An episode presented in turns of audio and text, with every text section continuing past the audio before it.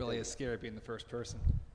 Um, nothing about what you said tonight, so I'm sorry. My first question is um, Where do you stand, you personally, and on the emerging church? Your name has been associated with that for a lot, uh, last couple months, years, whatever. Uh, your stance on that, and just general comments on the emerging church. Yeah. Well, you know, uh, this phenomenon that people are calling the emerging church, no, it's just something that's happening. And I happen to get around and meet a lot of these people. And I, I suppose, you know, in that way I get to see what's happening. And like everything else, I think there's some really good things happening and there's some not so good things happening. But in some ways, I'm at least glad that something's happening. Uh, the, the way I think about it is if you imagine a tree, you know, when you, cut a, when you cut a cross section of a tree, you see all the different rings. And the outermost ring is the ring that shows the tree's current growth in relationship to today's climate. Well, let's imagine, now we'd have to kill the tree to do this, so imagine we're doing this without actually cutting the tree.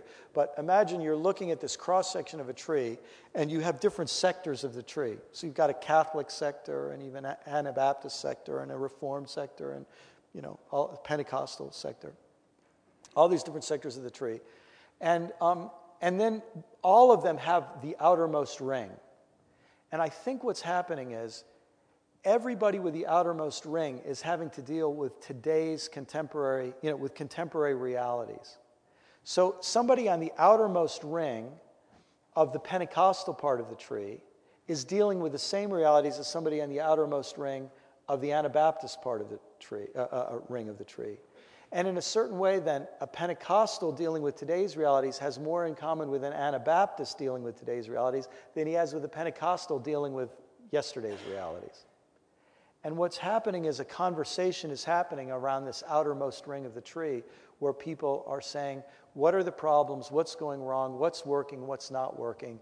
Uh, what do we have to learn? And that to me is a really good conversation. So that's why uh, I usually use the term emerging conversation. Uh, and, and I think it's, and I don't even like the term the emerging church because that makes you think of a new slice of the tree. Uh, I, am a lot more interested in helping every sector of the tree do its next ring. And you know, something I like about that image of a, of a, of a new ring on the tree the new ring only emerges by embracing everything inside of it. Instead of rejecting the past, we have to embrace the past. And then that will help us to bring uh, life, you know, for, for the next uh, season. So I hope that's a little bit helpful. Yeah.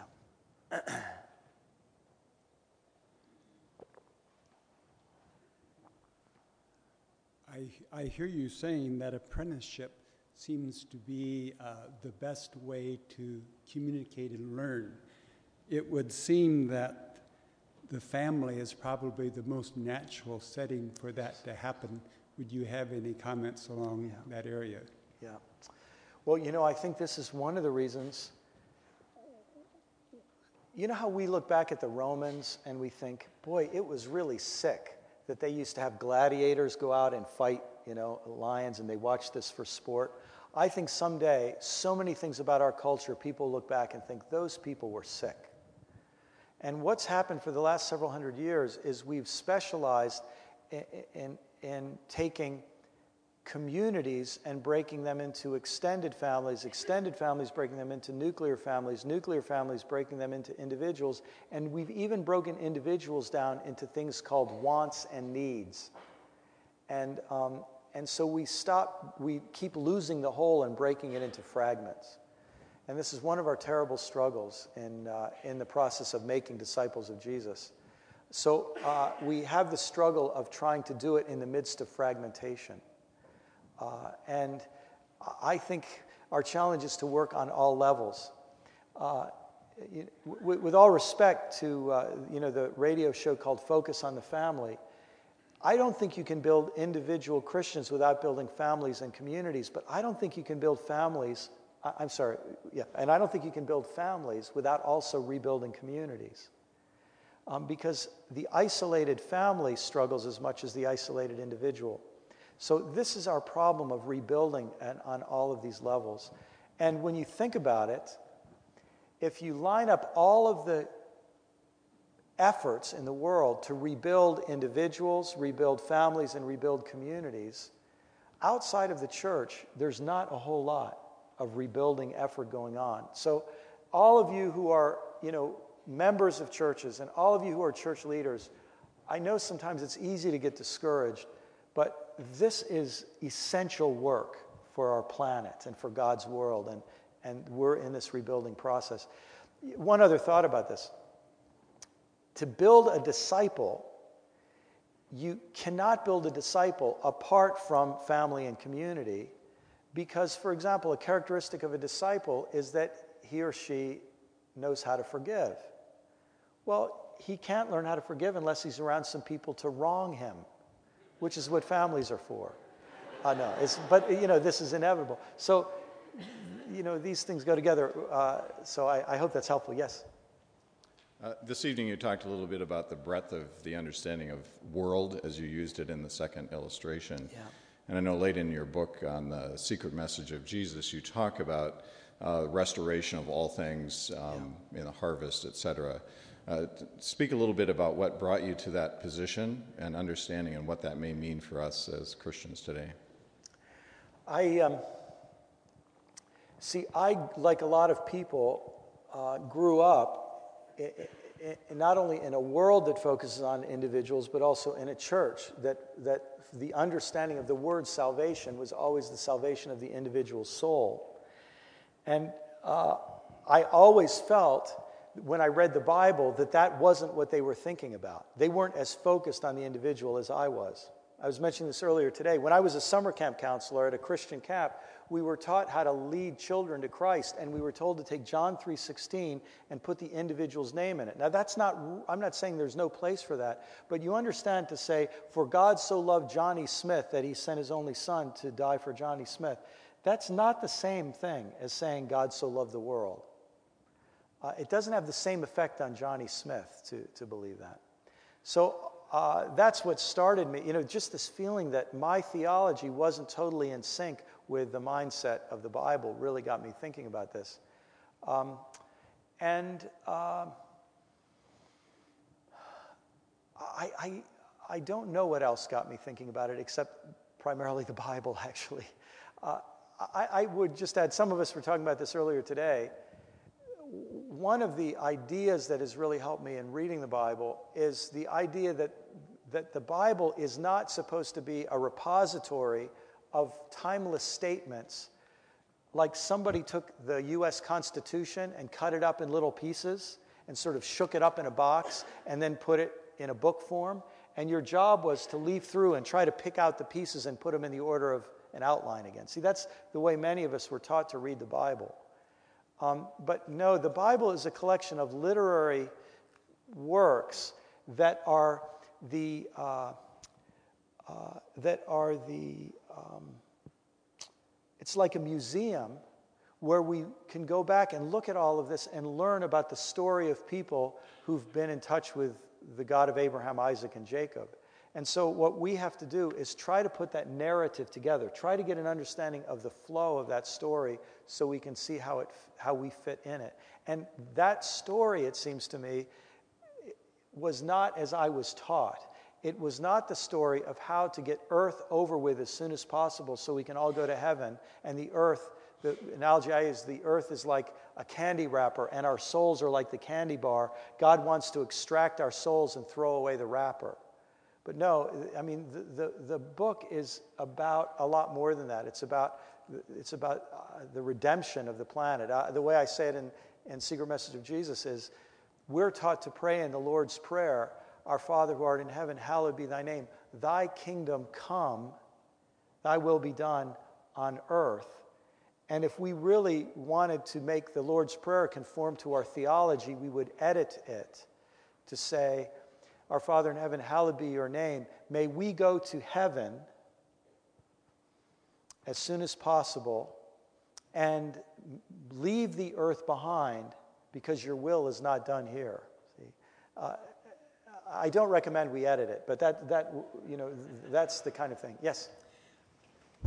Brian, I'm really curious as you um, were a parish pastor and you took these ideas into the community life that you had. Yeah. And I'm thinking specifically of people who do not yet know Jesus, but they, they become attracted to the community yeah. for whatever reason, and they're coming into the community.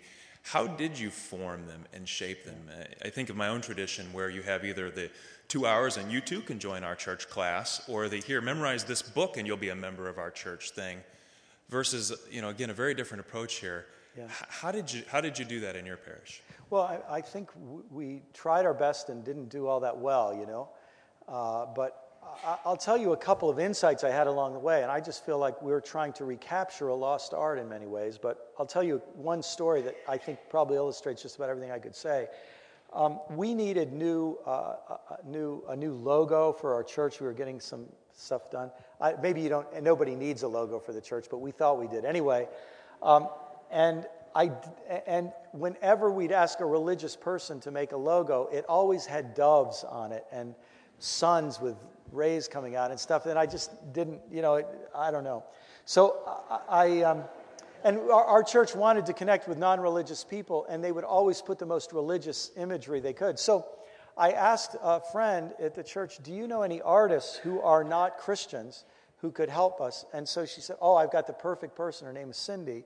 She's like a total non Christian. And, uh, so I met with Cindy and I explained what our church was about and asked her if she could do this. She said yes. And when we were done, she said, You know, it's really funny when you describe your church, it sounds like you were designed for people like me and my husband. I said, Well, you'd be welcome to come. Uh, but I never saw her. And then about a year later, I met this woman, older woman, who had the same last name, it was unusual last name. I said, Oh, you, you I, I knew someone with that same last name. She said, Oh, that's my daughter in law. She comes here every week. She's the one who brought me. And it turned out this woman had been coming every week, but she'd sit in the back row and leave, so I'd never seen her. And uh, about this time, we had a class on spiritual practices. And uh, uh, we called it the Following Jesus class. And the way this class worked is uh, every like Tuesday night they would meet and they would learn about a spiritual practice, like they'd learn about fasting. And then their homework was to fast. And then the next week they would come, and the first half of the class they would talk about their experience fasting, and the second half they'd learn about contemplative prayer, and then the next week do contemplative prayer. So this class had the sort of reputation this is a hardcore class for people who are serious, because you actually had to do this stuff. And uh, you didn't just learn about it and become an expert in it. And uh, so my wife signed up for this, and she was a little nervous, like, boy, I don't know if I can handle this. This is going to be heavy. The first night she comes home and she says, yeah, there's a woman in the class named Cindy who I never met before. And I thought, and it was the same woman. And I knew that she was not a Christian yet. I'd met her in between and she, she was searching, you know. And I thought, this is going to be interesting. And my wife told me about the third or fourth week when they did contemplative prayer, this was their homework assignment get in a quiet room and set up two chairs facing each other, sit quietly in one chair, and your only job is to let the other chair represent the presence of Christ and just sit quietly in, in the presence of Christ. So they go around the room, you know, to share this next week about this. And Cindy says, Well, something happened. She said, I sat down like we were supposed to do. And she said, after a little while, I knew that I wasn't alone. And I knew that I was in the presence of someone. And I knew that that someone knew my name. And I knew that I was loved. I think it was God. And it was interesting what that was a, a step in her following, becoming a follower of Christ. But it wasn't give her this information, make her sign a card. It was help her learn how to experience God and follow God and learn, like Danny said, learn the ways of Christ.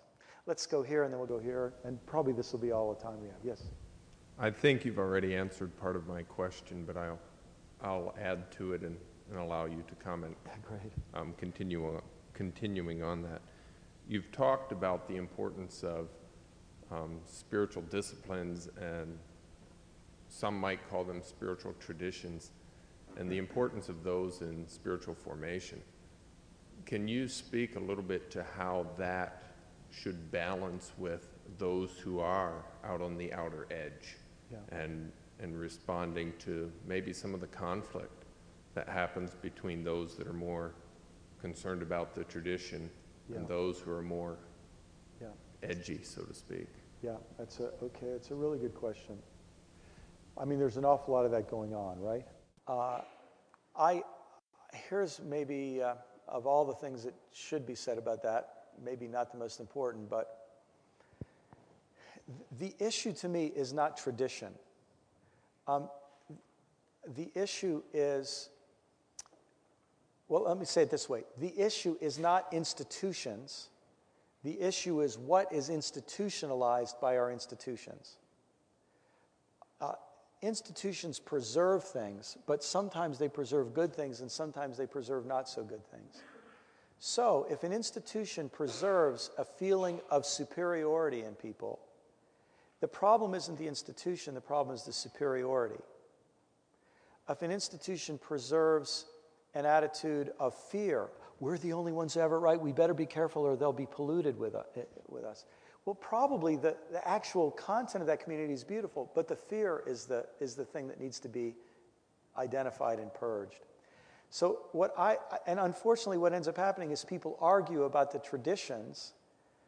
Uh, if I could use an example, I don't know if we have any Seventh day Adventist people, but I was speaking to a group of Seventh day Adventists some uh, years ago, a few years ago, and they were talking about all these changes, and they said, and they knew I'm not Seventh day Adventist. They said, Well, what do you think about the Sabbath?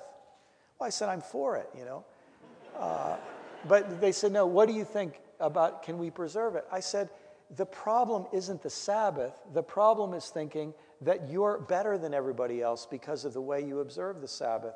Stop telling me, stop telling us that you're the only people who have the right view of the Sabbath and start enjoying the Sabbath and telling us why you enjoy it and what benefits it brings you and why it's important. Do you see what I'm saying?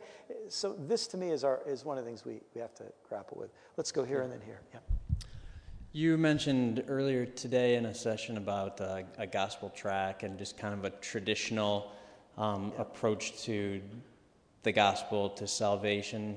What would you, how would you describe what salvation is? And how would one, for lack of a better term, obtain uh, salvation? Yeah. Well, what I, first of all, this is interesting with Jesus. Um, you know, Jesus hardly ever does it the same way twice. Uh, and so, to me, part of this is our need to have the basic message of the kingdom of God. Now, to me, we, some of us talked about this earlier today.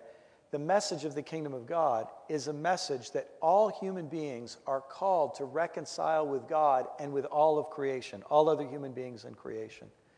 And that God is not holding our sins against us. Our sins have been taken care of. We're welcomed in and we're accepted. So we're just called to enter into that reconciliation. Um, and so that's what I want to invite people to do.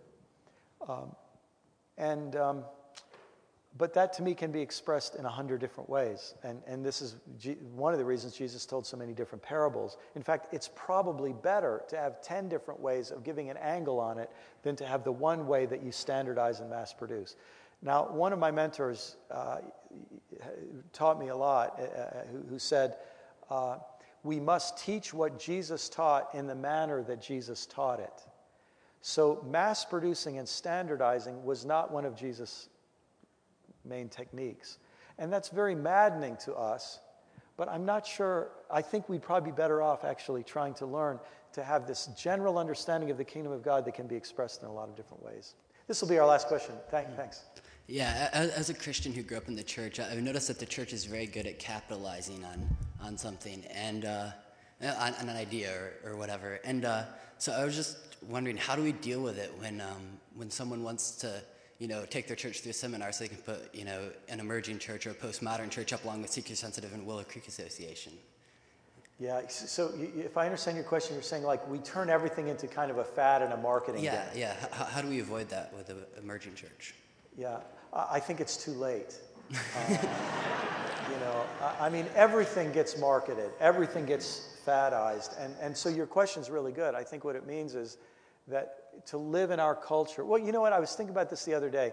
If, if we lived uh, 800 years ago and we were raising our children, uh, we would have to tell them, look, be careful if you go out at night because there are packs of wolves that might get you. And um, be careful if you uh, go, uh, you know, down at dusk to the stream side because there are mosquitoes with malaria that might get you. And we'd have all these things we have to warn them about. And I think in our world, we have to warn our kids just as much about exactly what you're bringing up the tendency to turn everything into a commodity and a product and a fad and a program and a shortcut. Um, and maybe this brings us back to sort of the, the idea uh, of apprenticeship. That uh, in apprenticeship, it's a lifelong process. You know, nobody who really knows what they're talking about ever says, uh, you know, I've learned everything there is to learn about playing the classical guitar. Uh, you know, there, there's, all, you know, there's always more to learn. That's probably a good place for us to end, uh, is to realize that as followers of Jesus, you know, no matter how far you've come, in fact, the farther you've come, isn't it true? You realize how much farther there is to go. And uh, I, that's something I love about following Jesus. Uh, you know, I was uh, talking to somebody today about my wife. Uh, he said, uh, Your wife is a really good conversationalist. I said, Yeah. Um, I, I, tell you, after 27 years, I've never been bored. I never know what she's going to say next. Uh, and, uh, you know, there's the sense that with sometimes we can get bored with religion, but actually following Jesus Christ, it's pretty interesting, isn't it? Could I close in prayer and then I think we have a final song? Let's pray together. Oh Lord, please uh, help us just learn to be your followers and maybe even tonight to have some fresh picture that of what it means to be to experience this amazing thing called salvation and to think about your saving love for this world and to think about father how you sent your son Jesus into this world not to condemn it but to bring liberation and healing and transformation. And uh, it's very tempting for us to look for a shortcut and it's very tempting for us to criticize others and but what we really would like to, to say as sincerely as we can tonight is let it begin with me. And help us each just very sincerely before you tonight. From the youngest to the oldest, from the one with the most church background to the one who's very new to all this we look around and see the world is in such a mess, so much violence, so much injustice, so much lust and greed and hatred. And all we want, please, Lord, is let us experience transformation so that we can spread it. Help us to learn your music so we can play it and so that others can learn it as well. We ask in Jesus' name.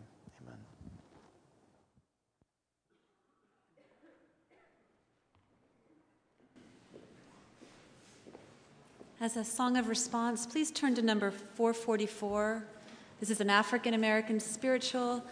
Uh, you're encouraged to improvise um, with harmonies as we sing together all four verses.